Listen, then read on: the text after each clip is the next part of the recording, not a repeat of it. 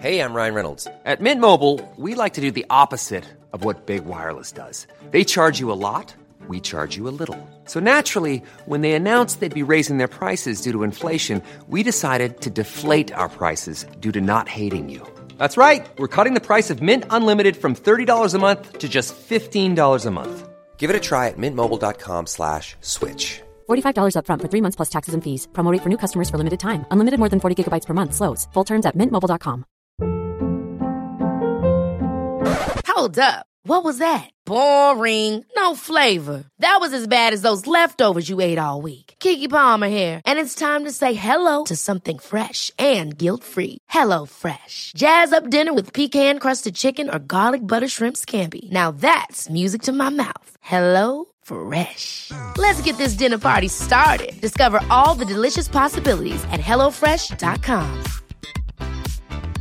Quality sleep is essential. That's why the Sleep Number Smart Bed is designed for your ever evolving sleep needs. Need a bed that's firmer or softer on either side? Helps you sleep at a comfortable temperature? Sleep Number Smart Beds let you individualize your comfort so you sleep better together. JD Power ranks Sleep Number number 1 in customer satisfaction with mattresses purchased in-store. And now, save 50% on the Sleep Number limited edition Smart Bed for a limited time. For JD Power 2023 award information, visit jdpower.com/awards. Only at a Sleep Number store or sleepnumber.com.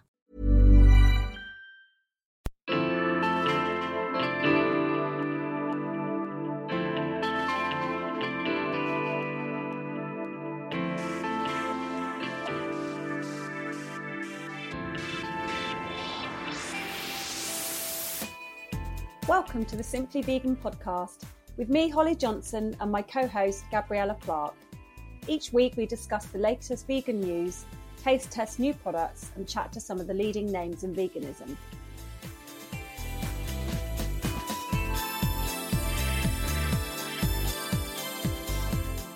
This week's episode of the Simply Vegan podcast is brought to you by Alpro My Cuppa, a plant based alternative formulated specifically for use in tea. Alpro My Cuppa ticks all the boxes when it comes to colour, texture, and flavour. That tannin tartness you find when mixing plant based with tea? Tackled. Worried about getting your brew just the colour you like it? Worry no more, and we promise we won't judge. And the taste? We'll let you be the judge. We know you'll love it. Alpro My Cuppa is available in the chillers at Sainsbury's, Waitrose, and Morrison's. Thank you to Alpro and My Cuppa. So, welcome to our last podcast episode of Veganuary 2021. Um, any new listeners, anyone who's trying veganism for the first time, we hope you've really enjoyed listening to the show this month. We hope you've really enjoyed Veganuary and trying new dishes and um, vegan and plant based food. We really hope you'll stay with us for the rest of your vegan journey. For more info, don't forget to visit veganfoodandliving.com. So, we thought we'd kick off today's episode with some reviews. Um, we've been tasting some very delicious uh, food this month, haven't we? I have to say, potentially my favourite week for being a podcast host. Really? Some delicious treats arrived this week. Very excited to discuss them.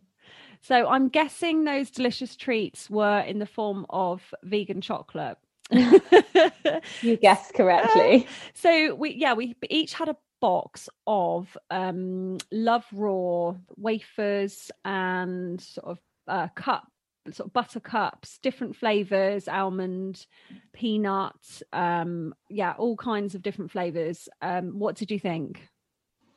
This I cannot tell you how delighted I was to come home and find this box on my doorstep. I thought some weird magic had played out because I had spent the last couple of weeks seeing so many reviews about the Love Raw cream filled wafers on Instagram and different vegan pages, and had been on a bit of a one woman hunt to find them within the confines of where I'm able to shop at the moment, given the current situation, and hadn't had no such luck. Um, and was just very confused. It was as if the universe had gifted me this box.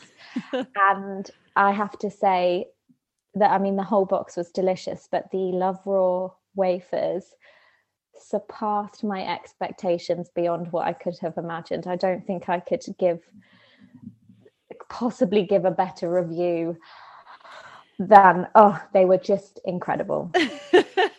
So yeah they are really really good aren't they? Um everyone's dubbed them the vegan buenos.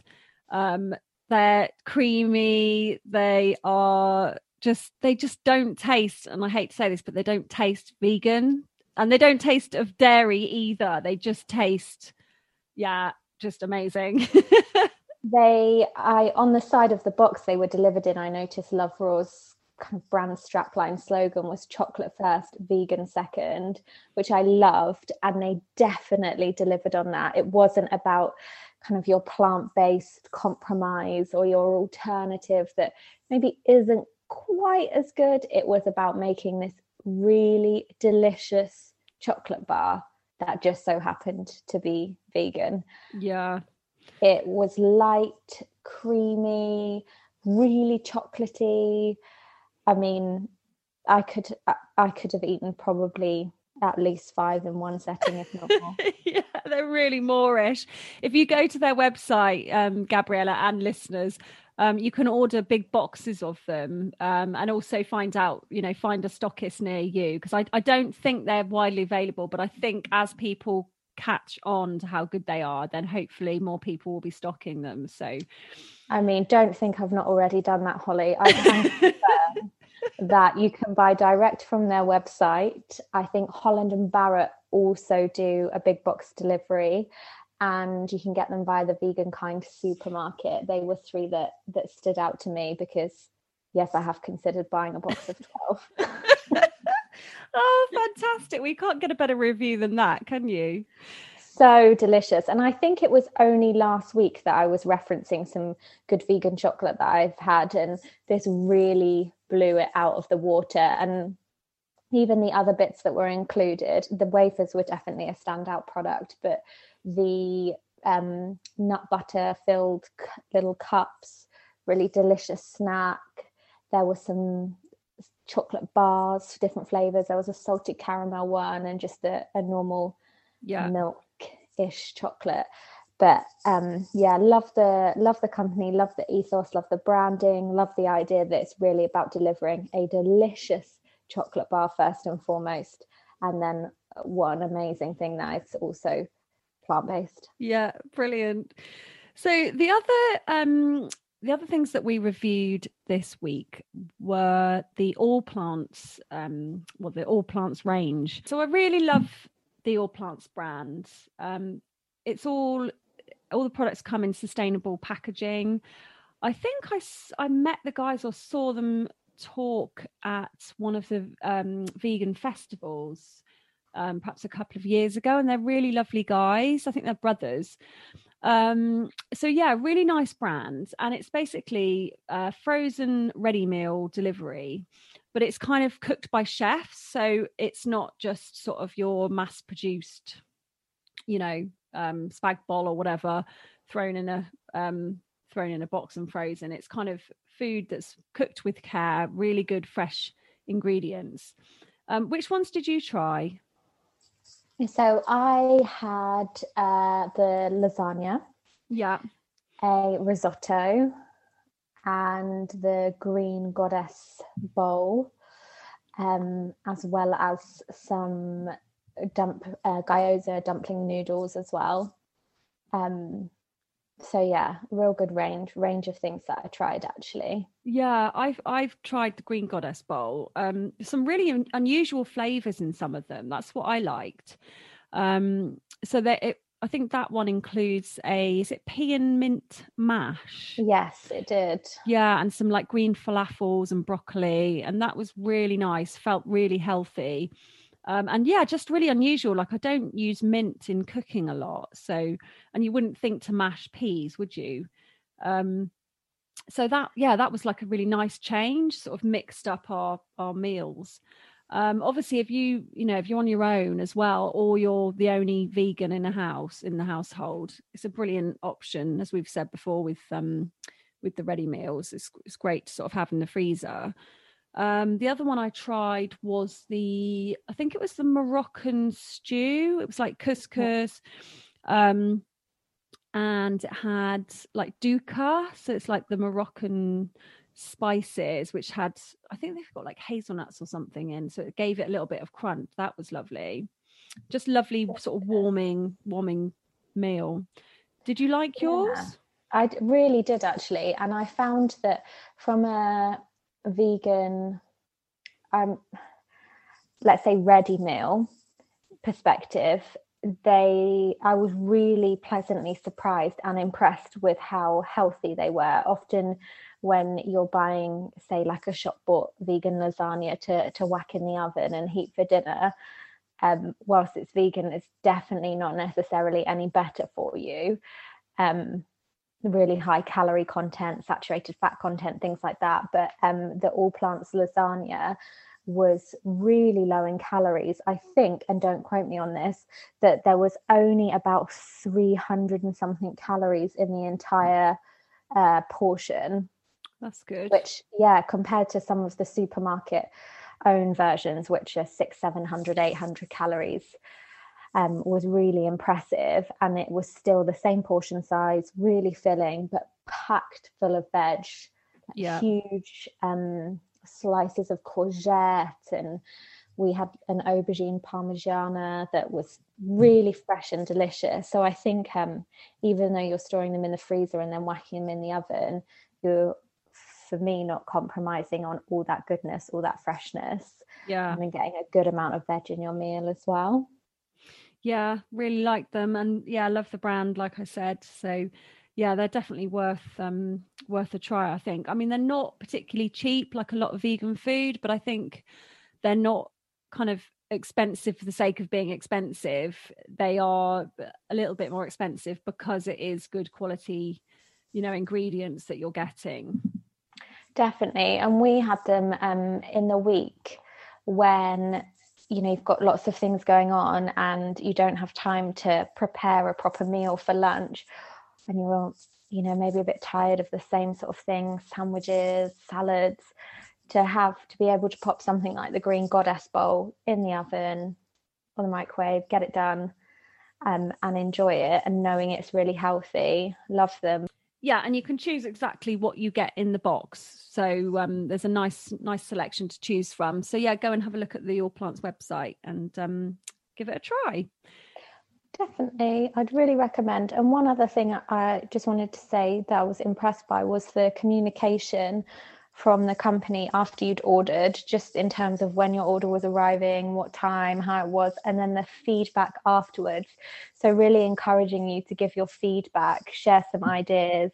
Um, I believe they have a Facebook page called All Plants Insiders where they're really keen for you to share recipe ideas or tweaks or feedback. So I liked that it was a, a real conversation brand as well. Yeah. Oh, lovely. So, okay, well, let's move on to a little bit of news. So, um, some research that's been done by plant based frozen food brand Strong Roots, who I actually love. We buy their, I think they're called spinach bites. Have you ever tried them? They we find you find them in Tesco's, and I think I saw them in the co-op as well in the frozen section. No. Um, so they do different ones, and they're kind of don't know how you describe them. Little tiny kind of, I suppose, a bit like falafels, but they're not because mm. they're not dry. Yeah, they're just kind of like healthy little little bite things that you sort of um put in the oven. They do kind of like uh, sweet potato and carrot fries and things like that. Nice. Um, but the research they've done has found um, that 6.5 million people, or one in four Brits from lower income households, consider themselves to be living in veg poverty. Um, the worst area for this is London.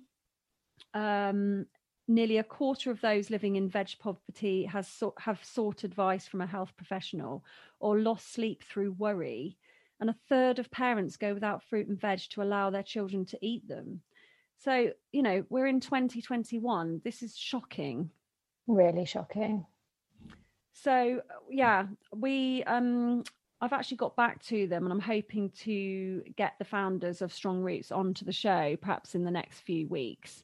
Um, so it'd be great to hear more about their campaign and you know what can we do about it you know fruit and veg is cheaper if you buy it frozen um, but obviously yeah fresh fruit especially is you know can be pricey can't it?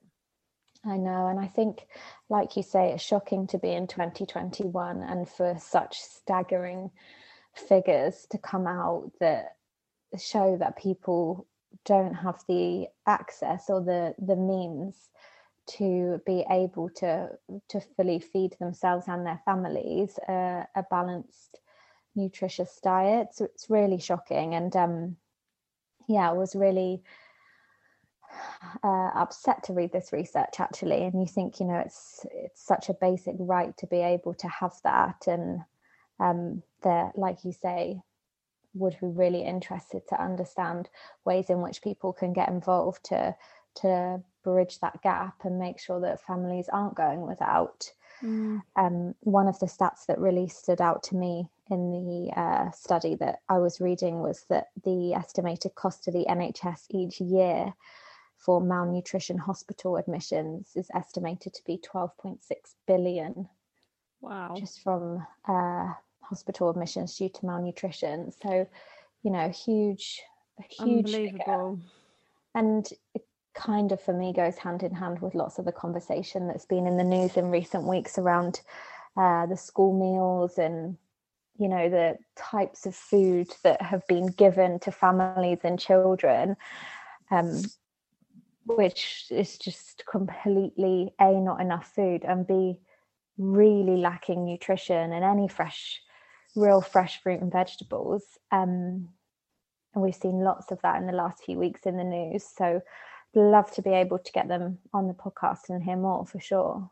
Yeah, I spoke to Juliet Gellatley from Viva, and they ran a campaign for you know getting better uh, food within schools and, and vegan options. Um, and also, I think it was two episodes ago, I spoke to Shireen, Dr. Shireen Kassam, um, who campaigns to.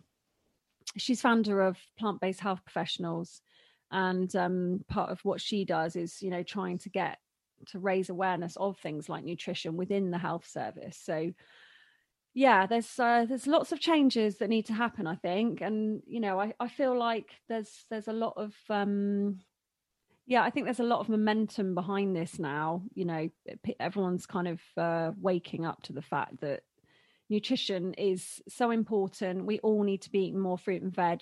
People on low incomes need to have access to more fruit and veg, and this will have a ripple effect with our the health of our society.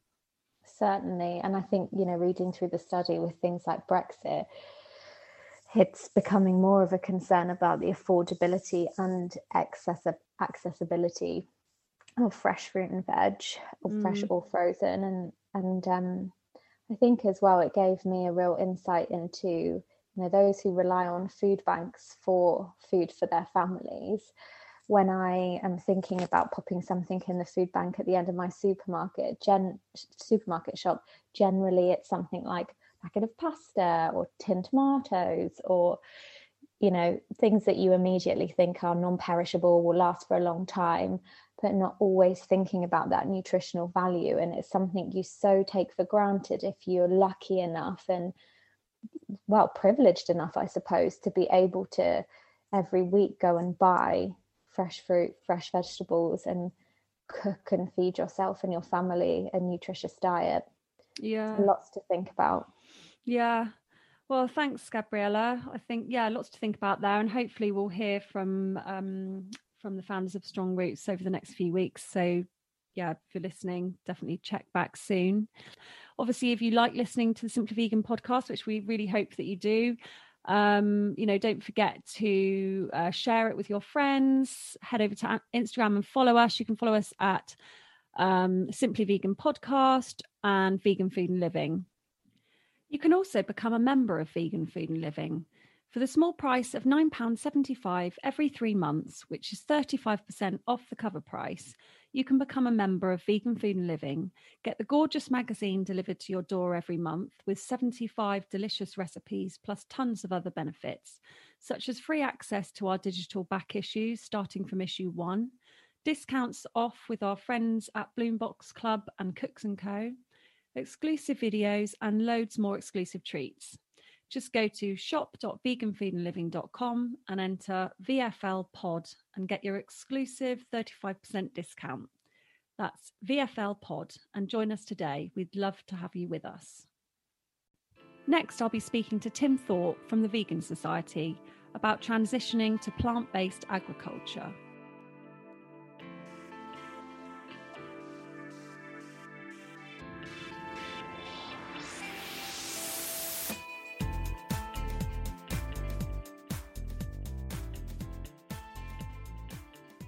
Hi, Tim. Thank you for joining us today on the Simply Vegan podcast. So, you are campaigns and policy officer at the Vegan Society. Um, what does that job involve? Um, so, we, uh, I'm my, myself and one other campaigns and policy officer um, work on campaigns and policy issues for the Vegan Society. So, um, that means public facing campaigns, encouraging people to uh, try veganism and, and also um, direct lobbying of policymakers um, and other organizations. So um, it's about kind of pursuing a, uh, a, vegan policy agenda, making it easier for people to, to be vegan and to stay vegan. Okay. So, what's your background then? So, I focus on environmental issues for the Vegan Society, um, and that's my background. So, I, I was always interested in environmental issues growing up. Um, I think since learning about climate change at school, it always fascinated me um, and worried me as well. Um, and I ended up studying environmental science and doing a master's that looked into um, some of the social and, and, political aspects of environmental issues as well. Um, so, yeah, I then worked in environmental management and conservation for about five years um, before joining the Vegan Society's um, campaigns, policy, and research team uh, back in 2019. Okay. So um, I, I, had been vegan for a number of years before I joined the team, um, and I initially made that decision after gaining an understanding of the, the environmental impact of, of animal farming. Um, but along the way, I also came to a realization about animal rights and about the, the ethical responsibility we have towards animals. Intensive farming has risen by a quarter since 2011, and over a billion animals are killed in slaughterhouses in the UK each year, which is both very shocking statistics, aren't they? What impact is this having on the planet? Um, well, you're absolutely right. Um, it's having an enormous impact. Um, but I, th- I think um, before I go on to talk about that, I think I'd also like to note that um, when we talk about environmental issues and, and the environmental problem, effects of, of animal farming, um, it's often easy, isn't it, to, to kind of to render the, the animals invisible know, we're talking about really big numbers. You mentioned 1 billion. I think there's actually 1 billion chickens alone killed in, in the UK um, after only a few short weeks of life, um, as, and 28 million cows, pigs, and sheep killed each year, um, usually again before reaching adulthood. So I think when, we, when we're talking about these animals, uh, you know, um, as, as being products to be bought and sold, um, I just want to kind of note that that's absolutely not how, how I view them and not how we view them. Um, but having said that, um, yeah, you, are right. Have, it's having enormous impact on the planet um, in a whole host of ways. Um, and so, to understand this uh, and why the impact is so big for, for animal farming as opposed to um, plant-based farming and, and plant-based diets, um, the first thing to understand is that the energy, most of the energy that farmed animals take in, that's not present in the in the products um, that are bought and sold. So, and that's not present in those animal products. It's not present in the, uh, the meat or in the milk. Um, so they use this energy themselves, most of it. Um, so there's a huge and unavoidable inefficiency there when compared to eating plants directly, um, where you know instead of feeding animals animal feed that's grown on arable farmland um, and getting a fraction of the calories out, eating those plants directly um, reduces all of the inputs that go into that. Um, so, yeah, and then I think the second thing to understand is um, and, and this is the key to curtailing and reducing the extinction of species, as well as combating climate change, uh, at least the greenhouse gas impact of, of farming. Um, and that is land use, the amount of land that it takes to, to produce animal products. Um, so it's not just the direct emissions from farmed animals, which they do um, produce in the, in the form of methane um, and in this form of nitrous oxide from, from the management of wastes and manures. Um, but also this huge missed opportunity of using land in a different way and freeing up enormous areas of land um, to help us combat climate change and, and kind of help nature recover. Um, so nearly 80% of all agricultural land globally is used for animal farming and for growing feed to, to farm animals. Um, while animal products contribute around 18% of global calories. So you can see that there's a huge inefficiency there. Um, so the question is, how could this land be used um, in other ways to, to combat climate change? You know, much of it could be reforested and restored. Um, you could have habitat restoration product, uh, projects on this land. Um, so, yeah, I think that's that's the, the, the basics of why animal farming is less efficient and and then inherently more um, higher impact. The best study that is available, the best research available into this, um, which was done looking at the environmental impact of different products, help understand what the impact of different diets was.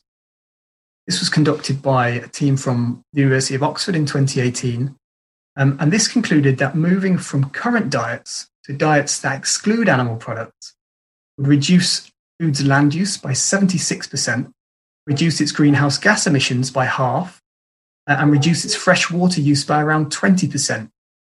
Um, and the, uh, it also found that a switch to plant based diets would significantly reduce pollution of water bodies and the use of pesticides and fertilizers.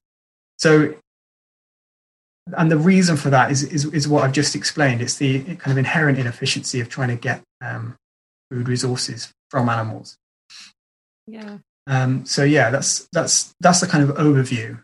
Um, and actually, in terms of the land use issue, um, a University uh, of Harvard team calculated that reforesting uh, areas that are currently used for uh, grazing animals at the moment and, and growing food for animals um, in the UK, this is, um, would be would draw down enough carbon out of the atmosphere to offset 16 years of man-made greenhouse gas emissions from our whole economy.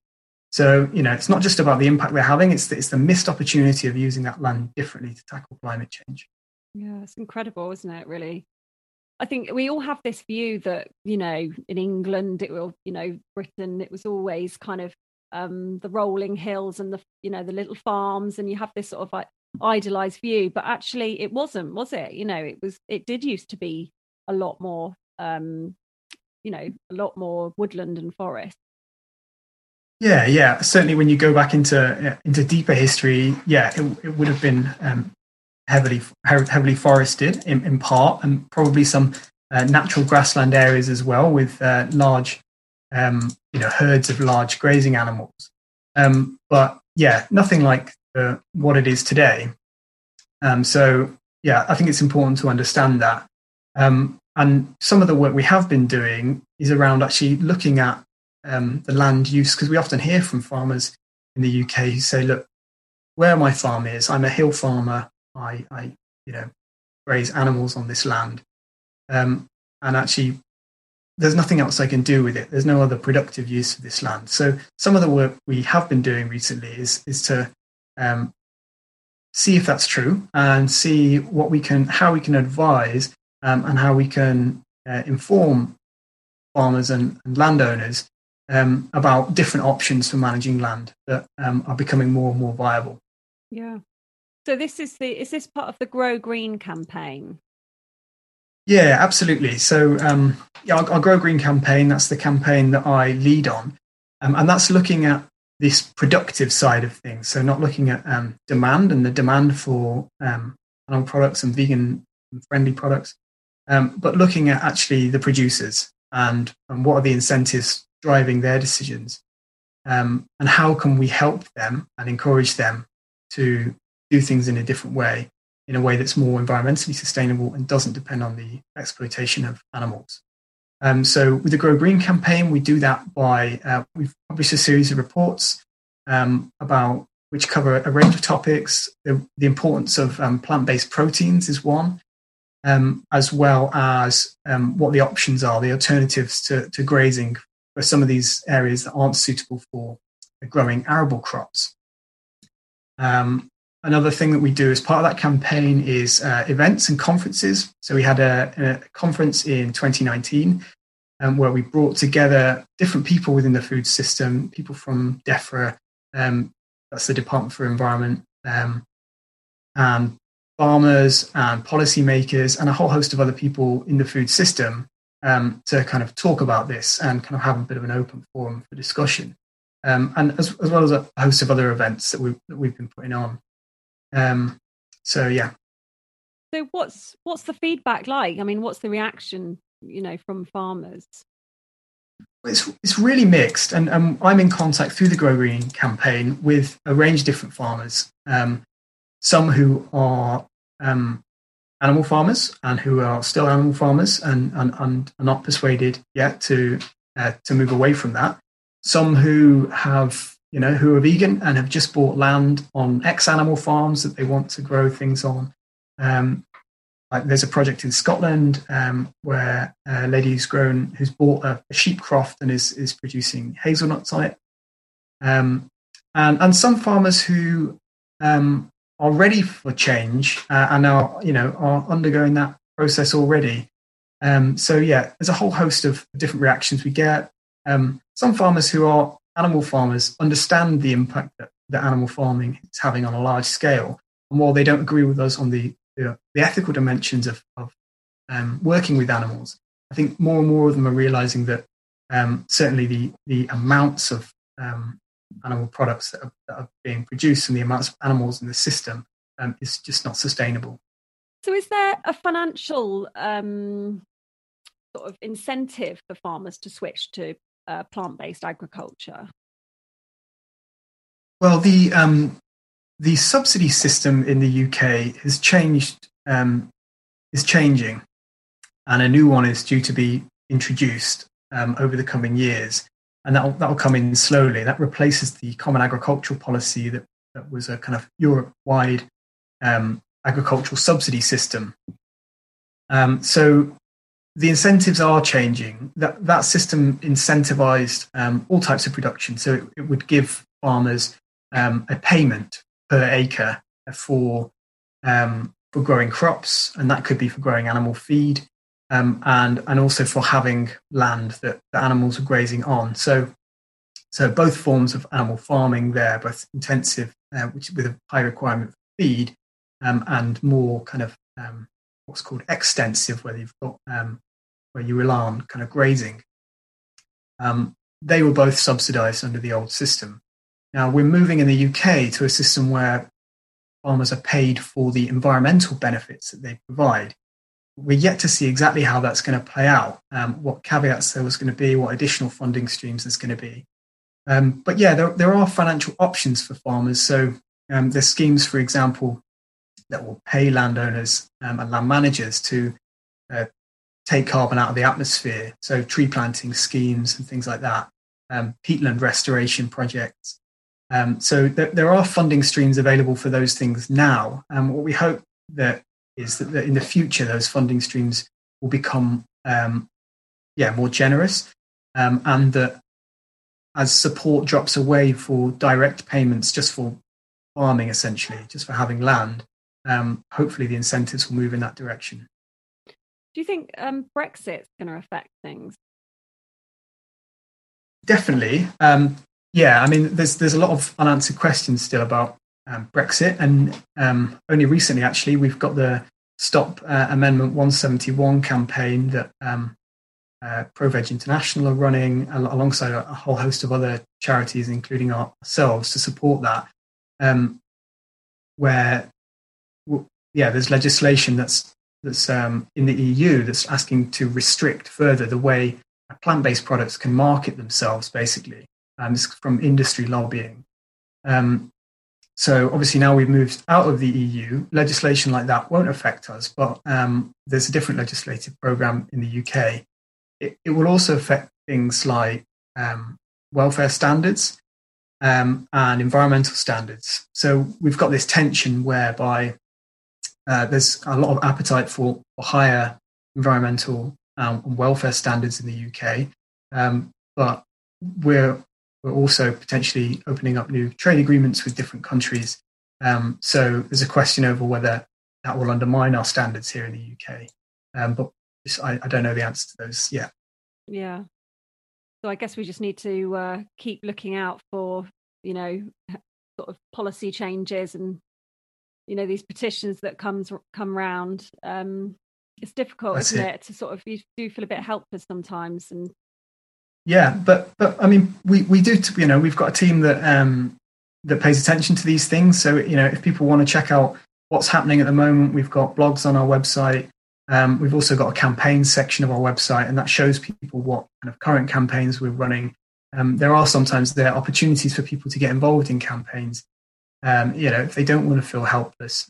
Um, and I also think there's a, huge amount of um, positive news as well. So we, we have seen uh, interest in vegan issues taking hold and a, and a wider, a much broader acceptance that um, actually plant-based diets are going to be a more sustainable and, and ethical uh, route to go down in the future.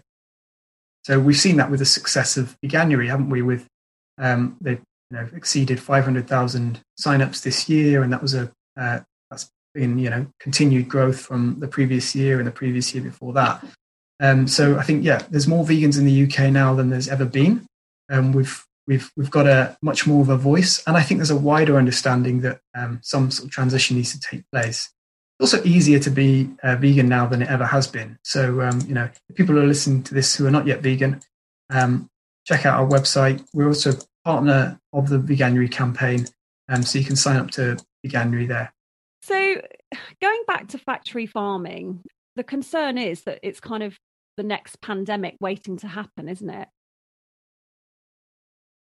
Yeah, I, think um, we've been very careful in, in talking about the link between um, animal exploitation and, and, and zoonotic diseases. So these diseases that um, are becoming more frequent now that are transferring from, from animal populations to human populations. Um, and that's, you know, I think we, we absolutely need to understand um, it's, it's, it's added to the, to the, the pressure and the reasons for us now to understand those connections more. Um, uh, you're right in saying that there has been a history of these. This is definitely not the first um, zoonotic disease to have had a, an impact in the UK. You know, we have we had the BSE um, and vCJD crisis, didn't we? Um, historically, here had uh, swine flu, bird flu, um, and a number of other zoonotic diseases that have emerged. So, yeah, I think while we need to be um, kind of really careful about attributing um, blame for these for these things and just kind of get a, a much better understanding of, of, how they arise, both in farmed animal systems um, and also in situations where um, free living animals um, and kind of natural habitats are being encroached upon by other um, industrial processes. So, you know, like mining and hunting and all sorts of other things um, that bring people into contact with um, wildlife populations. Yeah an antibiotic um, resistance. I saw a news article the other day actually saying that that's becoming a bit of an issue. yeah, no, no, you're right, and and I think you know, public health is is definitely on um, people's minds at the moment, mm. and and antibiotic resistance has been one of these things um, that we've known about for a very long time as an issue. Um, and and yeah, that you're, you're right. There's there's two causes of that. One is obviously overprescription of, of antibiotics in, in medical settings, um, and the other is, is antibiotic use in animal farming systems. Now, in the UK, we, we've actually got comparatively lower antibiotic use than in many other countries. It's still an issue, and it's still going to contribute to that antibiotic resistance. Um, but you know, we're in a we're part of a global food system, so um, we also have to think about the impact of, of countries where um, large amounts of antibiotics are being used. Um, some of those countries um, we, we could be in trade deals with very soon, like the USA um, and like other countries. So yeah, it's antibiotics is another one of these global issues that, that connects us all. Um, and, and and you're right, it's um, it's kind of a crisis waiting to happen. Okay. Um.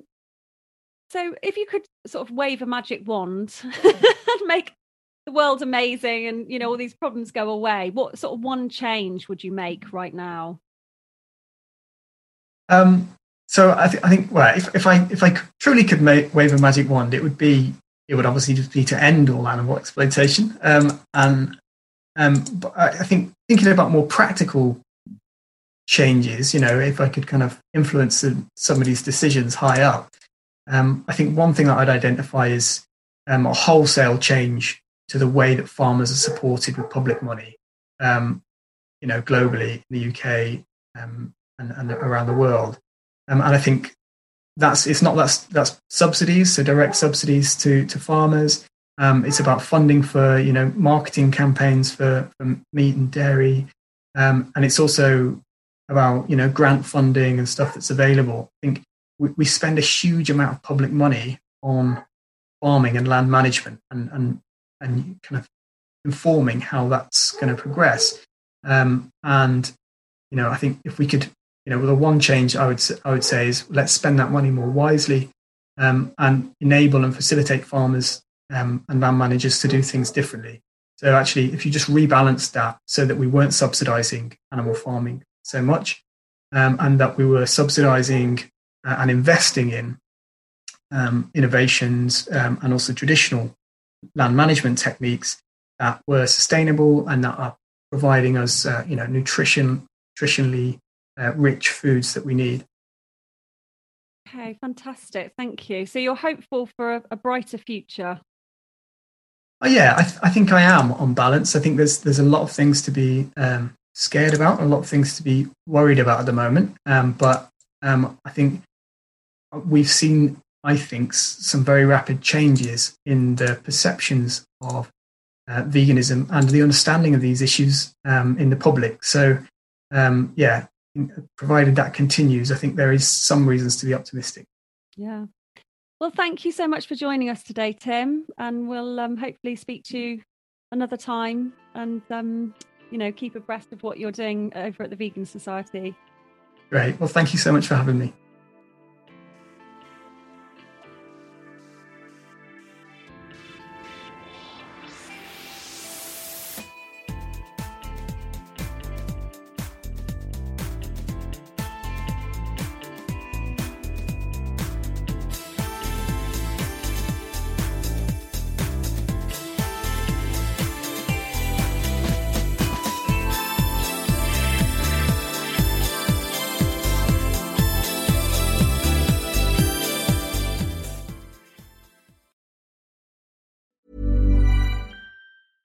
Ever catch yourself eating the same flavorless dinner three days in a row?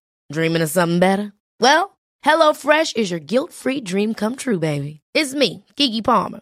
Let's wake up those taste buds with hot, juicy pecan-crusted chicken or garlic butter shrimp scampi. Mm. Hello Fresh. Stop dreaming of all the delicious possibilities and dig in at HelloFresh.com. Let's get this dinner party started. Hey, it's Paige DeSorbo from Giggly Squad. High quality fashion without the price tag. Say hello to Quince. I'm snagging high-end essentials like cozy cashmere sweaters, sleek leather jackets, fine jewelry, and so much more. With Quince being 50 to 80% less than similar brands. And they partner with factories that prioritize safe, ethical, and responsible manufacturing. I love that. Luxury quality within reach. Go to quince.com slash style to get free shipping and 365 day returns on your next order. Quince.com slash style. Imagine the softest sheets you've ever felt. Now imagine them getting even softer over time. That's what you'll feel with Boll and Branch's organic cotton sheets. In a recent customer survey, 96% replied that Bowl and Branch sheets get softer with every wash. Start getting your best night's sleep in these sheets that get softer and softer for years to come. Try their sheets with a 30-night guarantee. Plus, get 15% off your first order at bollandbranch.com. Code BUTTERY. Exclusions apply. See site for details.